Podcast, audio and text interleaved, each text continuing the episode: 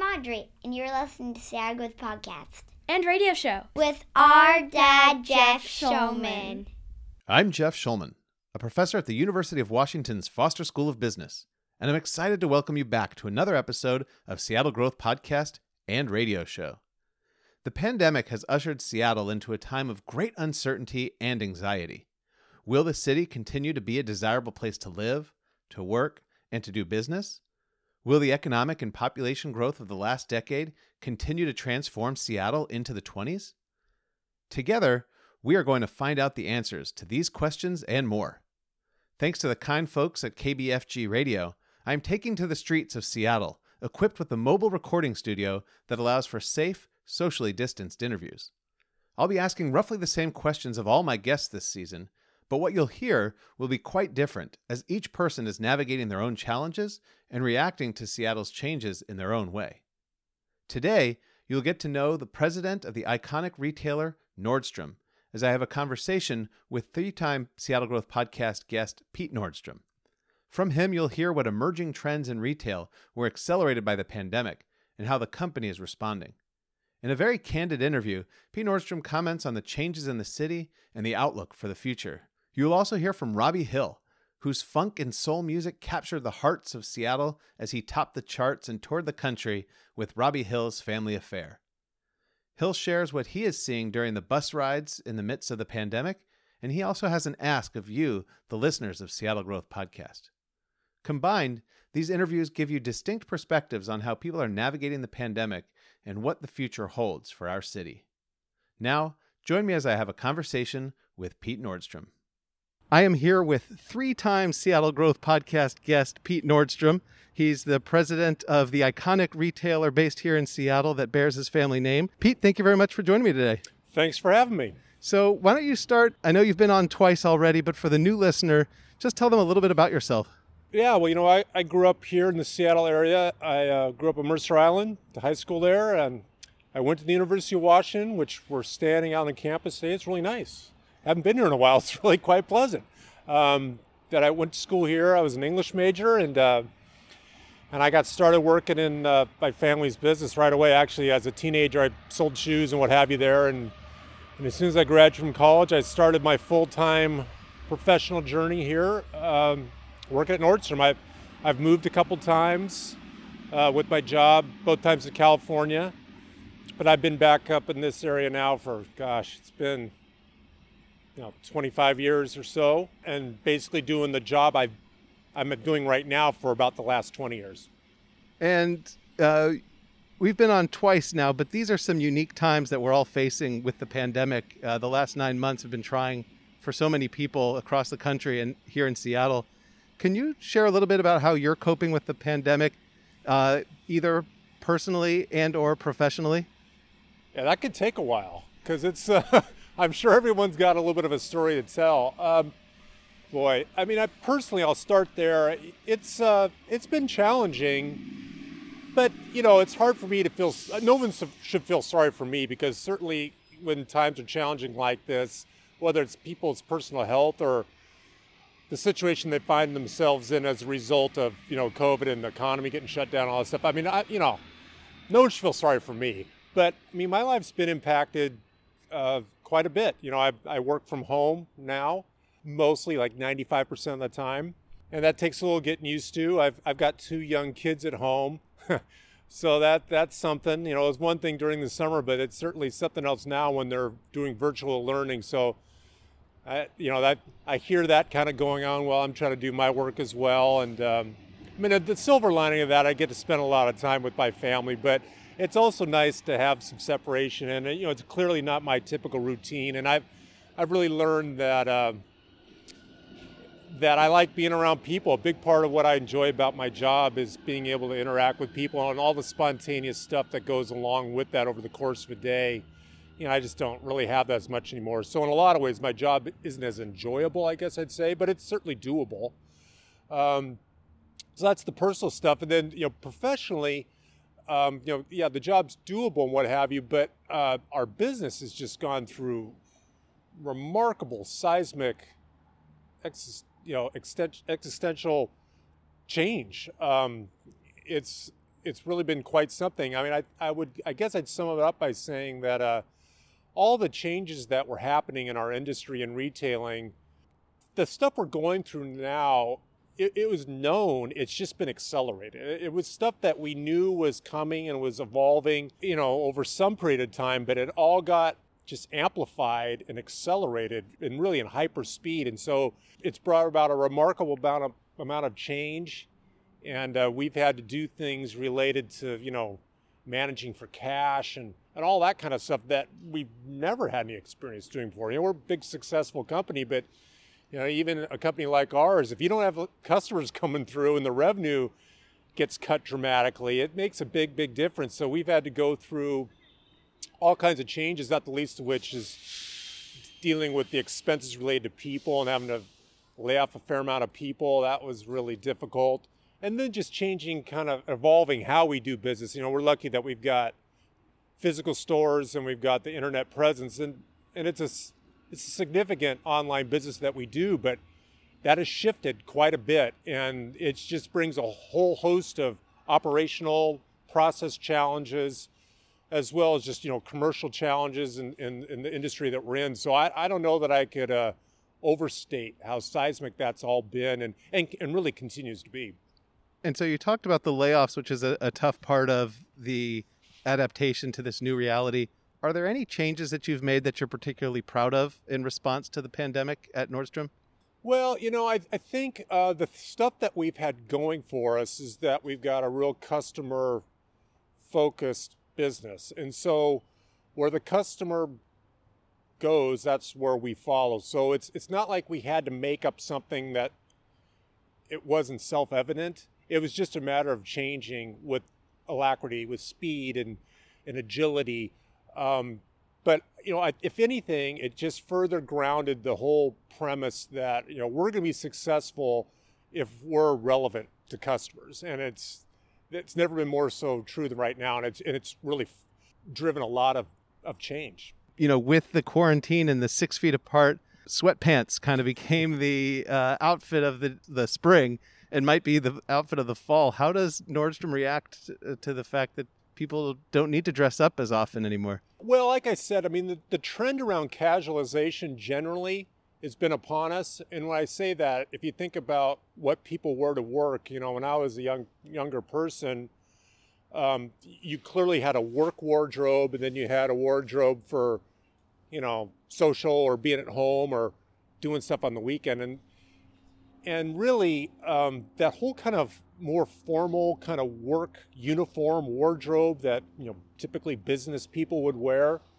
I mean that, that was coming and you certainly felt it in a place like seattle where they're you know because you've got more of the dot com type businesses which have that type of personality and culture anyway but um, the stuff that's really changed is just again the well it's been accelerated is the casualization. So that's not new but the thing that's really been an abrupt change and will likely come back in some form is how people dress for occasions. And if you think about our business, it's a fair amount of business that we do is about people buying something for an occasion, like, hey, I'm going to a wedding, or I am getting married, or I'm going on a vacation, or I've got a job interview, or it's my high school reunion. I mean, it goes on and on and on. And all of those events have stopped, all of them. I mean, if they happen, they're happening virtually, right? So you don't really need to get dressed for the occasion. So if you think about that, that's been a pretty serious uh, change in terms of what drives um, buying behavior. And if you think about it, you know, we're there's some retailers that are doing excellent in this time, but they're basically known as essential types of businesses. Well, there, there's nothing that we sell that people need. There's things that we sell that people want. And so it's it's much more difficult. Yes, we are selling a lot more of active clothes. Generally, you talk about sweatpants. So whether that's people wanting it for practical reasons because they want to be outside and exercising, which has been true, or just like it's a comfort play, or hey, if I can wear whatever I want, I'm going to be as comfortable as possible. All that's true. You know, things like the home category, which we've not been big in in the past.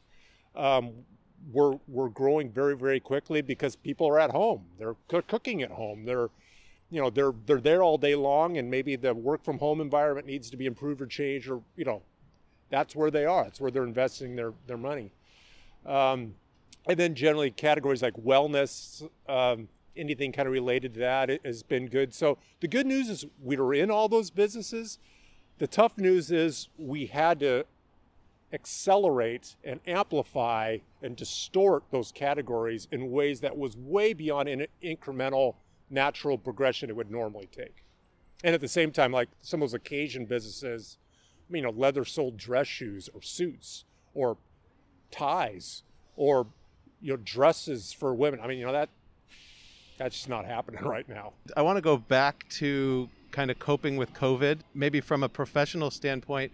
What aspects of how Seattle is navigating through this pandemic has been a positive for how Nordstrom's reacting to the changes around us?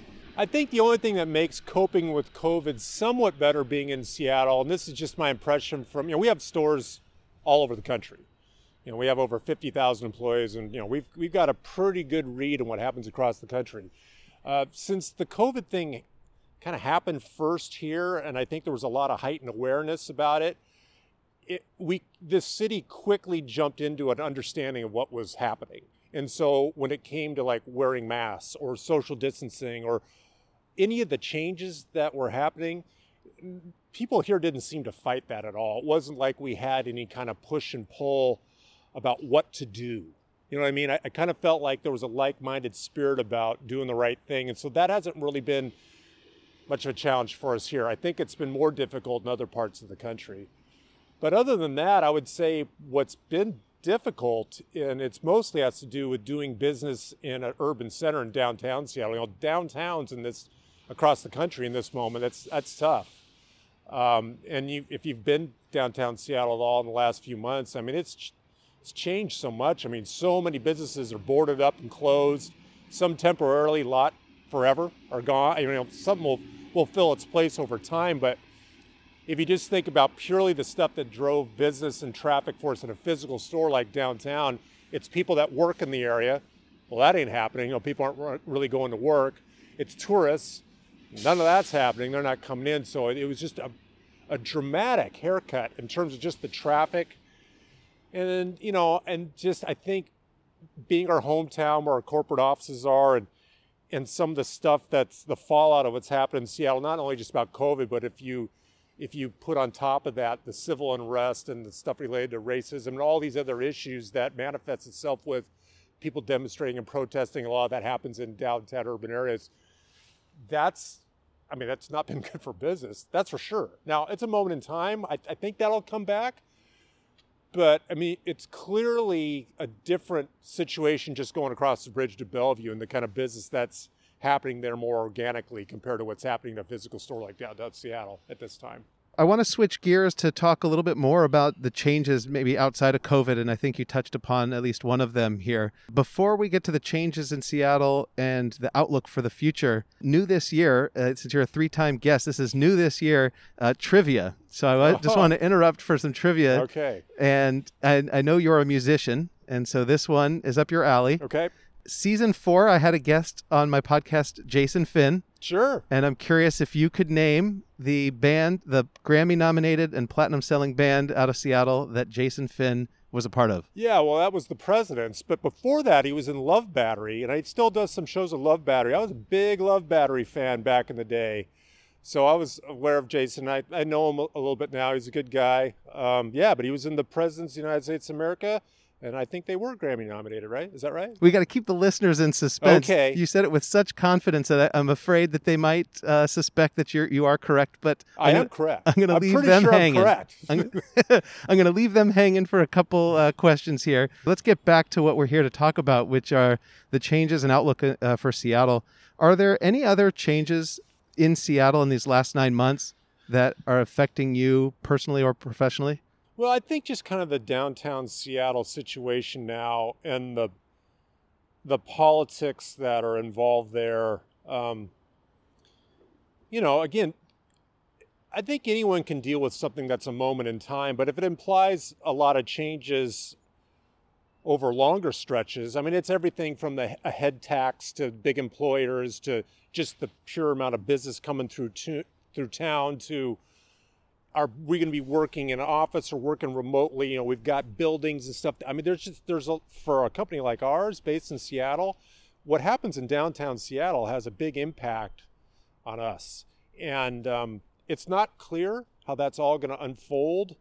Uh, I, I, think it'll all come back eventually, but you know, it, it's going to take some time, and uh, I'm reminded of that every time I go. I, I go in once every week or two to our, our office in downtown Seattle above the store.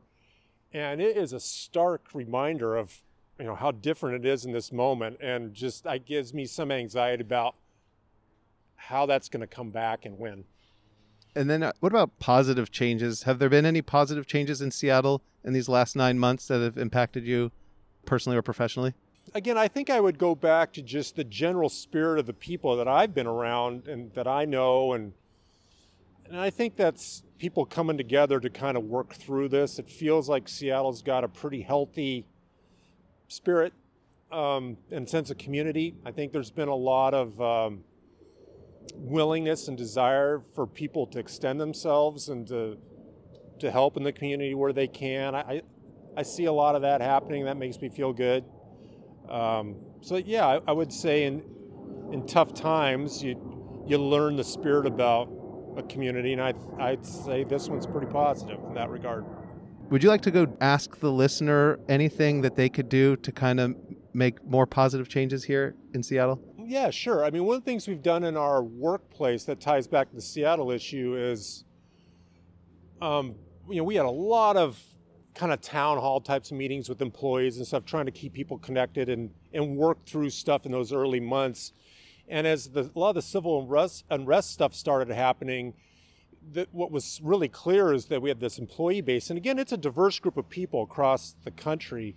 The, the common thread was people felt really frustrated that there was a lot of divisiveness, a lot of issues. They wanted to, our people tend to be solution oriented people. They want to do something constructive.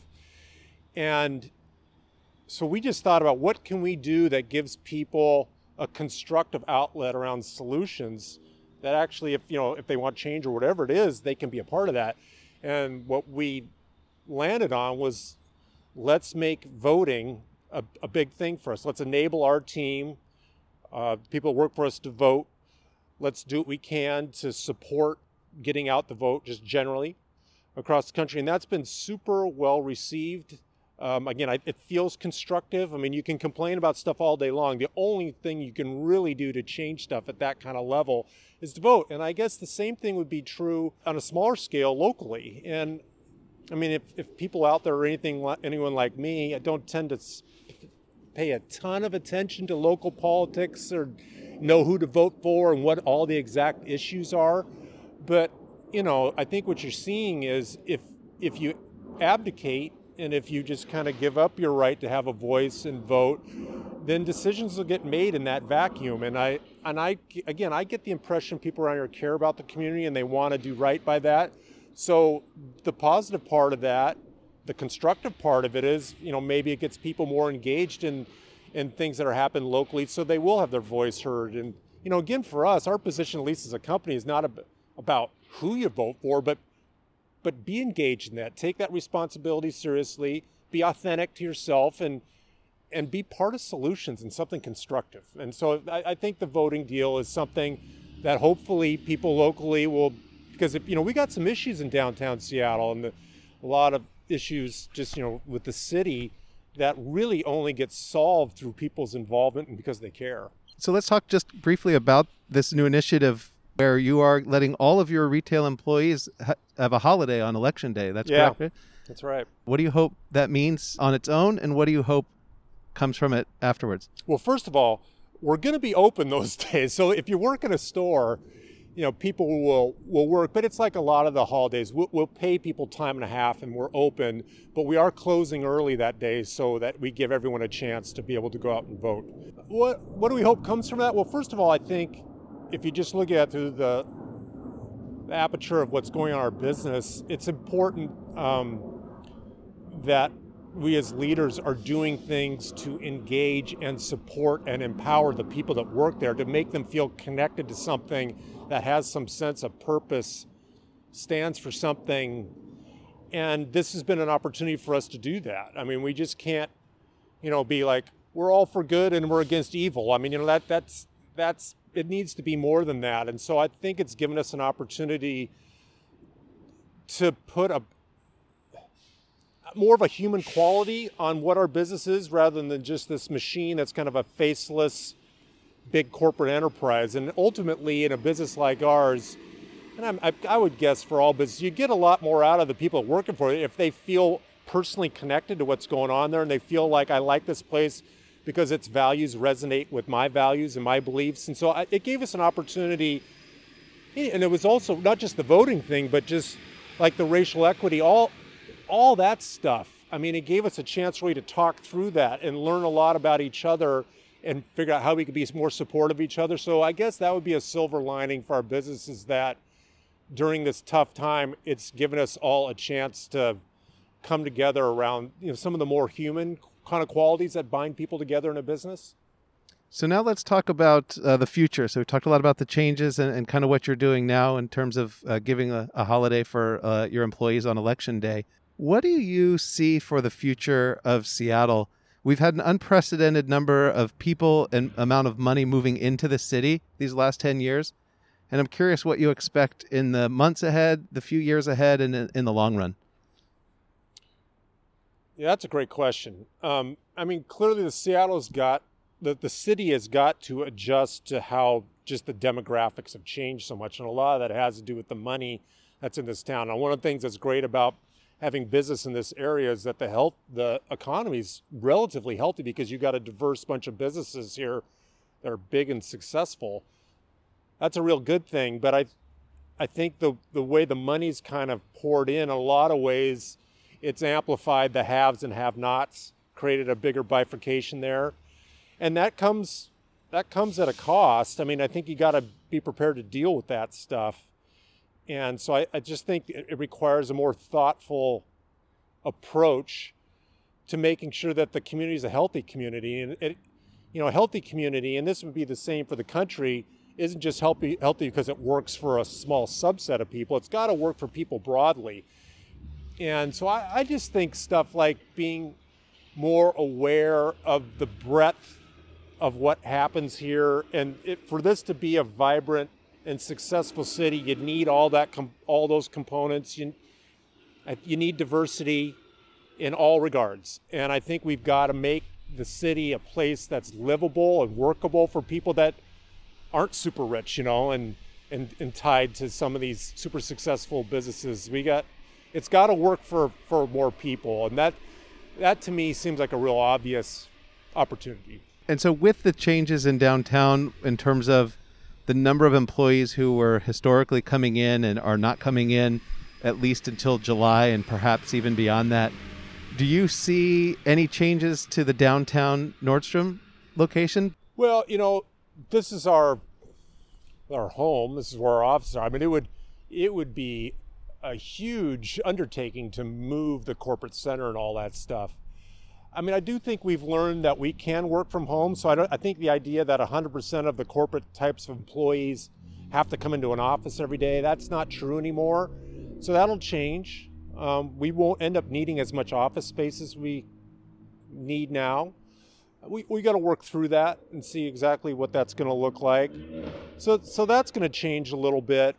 In terms of us having a, a physical store in the downtown Seattle area, my, again, my presumption is this is a, a healthy community with a diverse community with that's got money and all that stuff, got a lot going for it. So I, I think there's a place for a successful store, but it, it's, it's, it's not going to be as successful as it should be unless people feel safe and feel comfortable being there. And right now, that's a little dicey. And not just from the COVID perspective, but I mean, just kind of the safety perspective and stuff. And, um, you know, a, a, vibrant city that invites a lot of people, a lot of activity, just is inherently safer. So I guess we have to wait and see how that all goes. But there's there's no foreseeable future plans about making any decision about a, a physical store or anything like that, nor are you know our, our headquarters.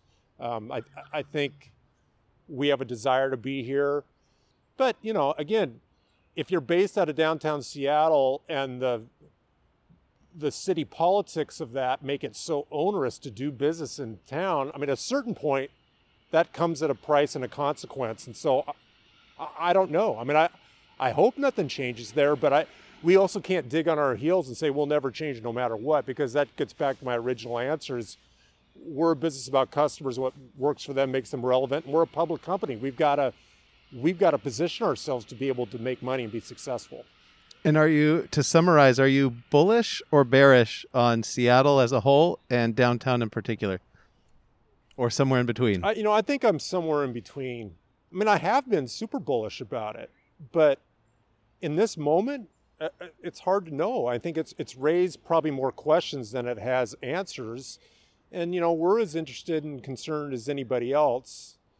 Um, that really counts on downtown Seattle being healthy and vibrant. So you know, I guess I guess we'll we'll see. I mean, I think we certainly want to be engaged and part of solutions and, and doing things that are constructive to help.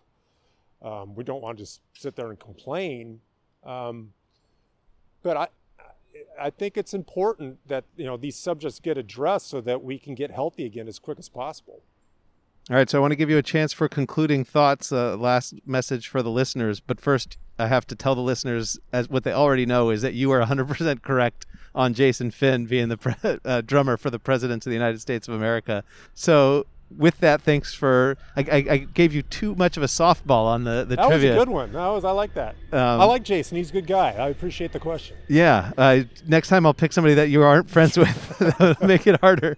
Um, but anyway, now it's time to leave the listener with any concluding thoughts that you have. My concluding thoughts is, I, I mean, I'd like to be optimistic about stuff, but I think we're going to have to rely on people's nature to want to do good, you know. And I think um, I think most people clearly feel that way. I, I'm I'm interested in a in a return to civility and respect and ideas of equality and all those things. Those those mean a lot to me, and I think to our our business. I think we want to do anything we can to support that stuff. I think, you know, the divisiveness and the rancor and the discord and contentiousness that all of us are dealing with in all aspects of life. I mean, it's just in a lot of ways, it just doesn't feel sustainable. And I don't, again, I don't think it's our nature generally. So, you know, I, I guess what I would say is I'm hopeful and I just, I'm encouraging of everyone to do what they can within their sphere of influence to, to make it a great place to be. And that starts, you know, at home with the way that you act and the, how you conduct yourself and the, the stuff they're willing to support and, and all that kind of stuff and and also the stuff you you've got to reject that you can't just stand idly by and say it's okay. Um, but I, I guess I, I believe firmly that most people feel that same way. I, I, actually had someone ask me like, oh my, you know, that doesn't live in Seattle, like, oh my God, at Seattle must be terrible. You know, they see this stuff on in the on the news. I said, well, you know, there's a lot of nice people here. This town is mostly full of nice, reasonable people that want the best for their community. So I said, don't read in too much to what you might see on the news. It's not like it's been taken over by a bunch of people that have horrible intentions. I, I think that's a small, small minority. But the people that in the in the majority that that want to do the right thing, they've got to you know flex their muscles a little bit and be heard and make sure that the the city reflects their values and what they want out of the place. And not I'm going to leave by saying I'm hopeful that that's the case and uh, things will just get better from here. Pete, thank you very much for joining me today. I appreciate uh, your time and perspective for the third time here on Seattle Growth Podcast. Well, I, I appreciate inviting me back, and I'm happy to, to meet with you again whenever that might be. Thank you. Thank you. Next up is an interview with famed musician Robbie Hill, whose music appears in On the Brink, the documentary I produced about the changes in Seattle's Central District. Before we get to the interview, Now's a good time to pause this episode and rate Seattle Growth Podcast on Apple Podcasts. A few seconds of your time to leave a five star review can help make sure your fellow community members in Seattle get to hear diverse perspectives on the changes in the city and what we could expect for the future. I'm hoping this season gives everyone a chance to hear that they are not alone in the challenges they are experiencing and how they are reacting to them. It's a chance for you and the friends you could tell about the podcast to get an unbiased, unfiltered view of what is happening in our city. Please subscribe in your favorite podcasting app to make sure you don't miss a single episode. And remember to rate it so your friends don't miss it either. Now, to hear a perspective from a Seattle Central District resident, Join me in my conversation with Robbie Hill. I'm here in the Central District with a good friend of mine, Robbie Hill. He is the star of Robbie Hill's Family Affair, a band that topped the charts locally and uh, hit the charts nationally, and whose music appears in a documentary I produced and co directed, On the Brink. Robbie, it is great to see you again. Thanks for joining me today. Pleasure seeing you again, brother. Do you mind just telling the listener a little bit about yourself? Yeah, I um, was born in California, but then uh, through my parents, we ended up when I was probably the age about nine years old in Seattle, Washington, and uh, been here ever since. My parents has also owned Hills Brothers Barbecue Place, and uh, working through there, and then in time I decided at the age of uh, 16 to go professionally into music. And so let's talk Hills Brothers Barbecue before we get to my scripted questions, because when we were sharing the documentary on the brink, and you would speak to the audiences afterwards, so many people remembered what Hills Brothers Barbecue meant to them. Could you just talk a little bit about what it meant to you? Yeah, what it meant to me was to see my parents' dreams uh, come true in this business. And then we got some of our values, my cousin Zebedee and my brother Will, Kenny, and, and David, and my mother Maxine, uh, working through that business. It gave us a sense of pride and uh, a sense of a development into the business world uh, before I decided to go into music. Can you tell me a little bit about Robbie Hill's Family Affair? Yeah, uh, Family Affair, I was with a group called Black on White Affair for several years. And after that uh, disbanded, I thought about this a long time. I said, well, being with them, I've got a lot of experience knowing how to uh, form a group, being as a leader, and then talking with my brothers, William Hill and Kenny Hill. And I, like I said in the movie, if I said that, but I know in several of the documentaries, I talked about, you know, they always wanted to know what it was like being on stage. I said, find out what is it you would like to do, whether it's instrument or singing. I'm gonna be on the road for a year, and when I come back, I'm gonna take a listen at you guys. Lord have mercy, was I blown away, Jeff? It's just like they were made for that, for what I needed. Then my cousin Zebedee played keyboard, and I said, you know what?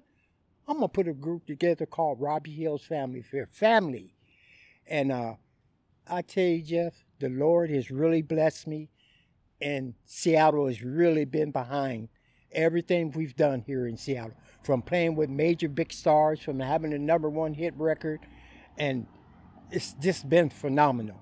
And uh, that's something that I never forget. And at least I can say I've done that in my life. And now I want to transition to uh, the topic for this season of Seattle Growth Podcast. Uh, one aspect of this is just how are people coping with the pandemic? And I'm curious if you could share a little bit about how you're getting through these trying times. Well, Jeff, it's it's not easy. Uh, I try to do what the scientists say. You know, stay six feet apart, wash my hands, and wear my mask. But I'm just really hurting of all the things that is taken away from people, and to see the deaths of uh, the coronavirus people, it really hurts my heart. You know, it's been trying for people all around the country, and I'm curious in these trying times, what aspect of going through these trying times in Seattle has been positive for you? Well, what made it easier for me, I talk to people all the time, and I try to spread the world the word about you know staying your distance, washing your hands, wearing your mask. But what's really positive for me is I'm at home a lot, but just staying creative into my music and thinking of ways to where I can share some of my music with the public and maybe that could help them go through these crises. And what aspects of living in Seattle during these trying times has been negative? Uh, I'm starting to see a lot of people that are not following the rules. And then it just seems, it appears to me, some of the ways that people are acting, their conduct, I begin to think, do they have coronavirus in the brain? Uh, could you could you explain what you mean by that? Well, what I mean by that is people are starting to do weird things. They're acting strange. They're being rude. I see a lot of fights break out. And just like I say, people not following the rules. And I've never seen this before this. And I get to think, scared. I catch a bus a lot because I don't have a car. And I see all sorts and hear all sorts of things and accusations, fights, uh, people acting weird, acting strange, uh, being rude to one another. And I've never really seen this uh, here in, in Washington until this hit the scene. And so let's talk about some of the changes that you have seen in Seattle. Uh, that seems to be one of them. Do you want to expand upon that, or are there any other changes that have impacted you negatively? No, nothing other than, like I say, uh, we, I can't do the things that I used to do. Uh, I like to be more involved in Q and A's, being in the music scene, and uh, I'm not going to sit up here and lie. It, it's had a big impact on my life, and I'm sure it has others. Are there any changes that you've observed in Seattle uh, in the last nine months or so that have impacted you positively? I can think of ways how things can be better, but that also goes back to the things that I've been describing to you. Um, and other than that, no, I really haven't. You got to keep in mind, I'm not out and about like I used to, where you can see different things or different changes. I'm out probably two or three times a day going grocery shopping or paying bills, like I say, riding the bus. So you see what it is, but I haven't had a chance to adventure like I did before this came. So I haven't really seen much other than what I just explained to you. Is there anything that you would ask of the listener uh, that could help either you personally or help build the city that you would like to see going forward? Yes, I would. And I'm glad you brought that point up. What I would like to say, number one, please go out and vote. I'm telling you, I can't say that enough. This is the most important election in my times that I've ever seen. New this year to Seattle Growth Podcast, I'm doing trivia about Seattle, about Washington, about uh, the University of Washington. Uh, and it's a fun way to just see, uh, share some facts with the listeners and, and test my guests here. Today's trivia question is about the University of Washington's Foster School of Business, where I'm a professor. I am in the Marketing and International Business Department, and I'm curious if you could guess how many academic departments are there at the University of Washington's Foster School of Business. So Boy, I- marketing is one of them, marketing and international business, and you just have to pick a number, and then I will let you know and the audience if you are correct. Well, you got me there, but I'm going to take a chance and pick a number. I would say 20. Okay, 20 is the guess, and we will keep the listeners in suspense. uh, and I will let you know, it'll keep you in suspense as well about how many academic departments there are at the Foster School of Business. Before I re- reveal that, I want to ask you what is your outlook for the future of Seattle? The last 10 years, we had unprecedented amount of money and people moving into the city. Covered a lot of the changes in the Central District in the documentary On the Brink, which you generously shared your fantastic music to help transport people back. I'm curious what you think the next 10 years holds and what the next few months holds for the city of Seattle. Well, let me start off first of all saying I hope I'm around. because the way I see things, time is short. It really is.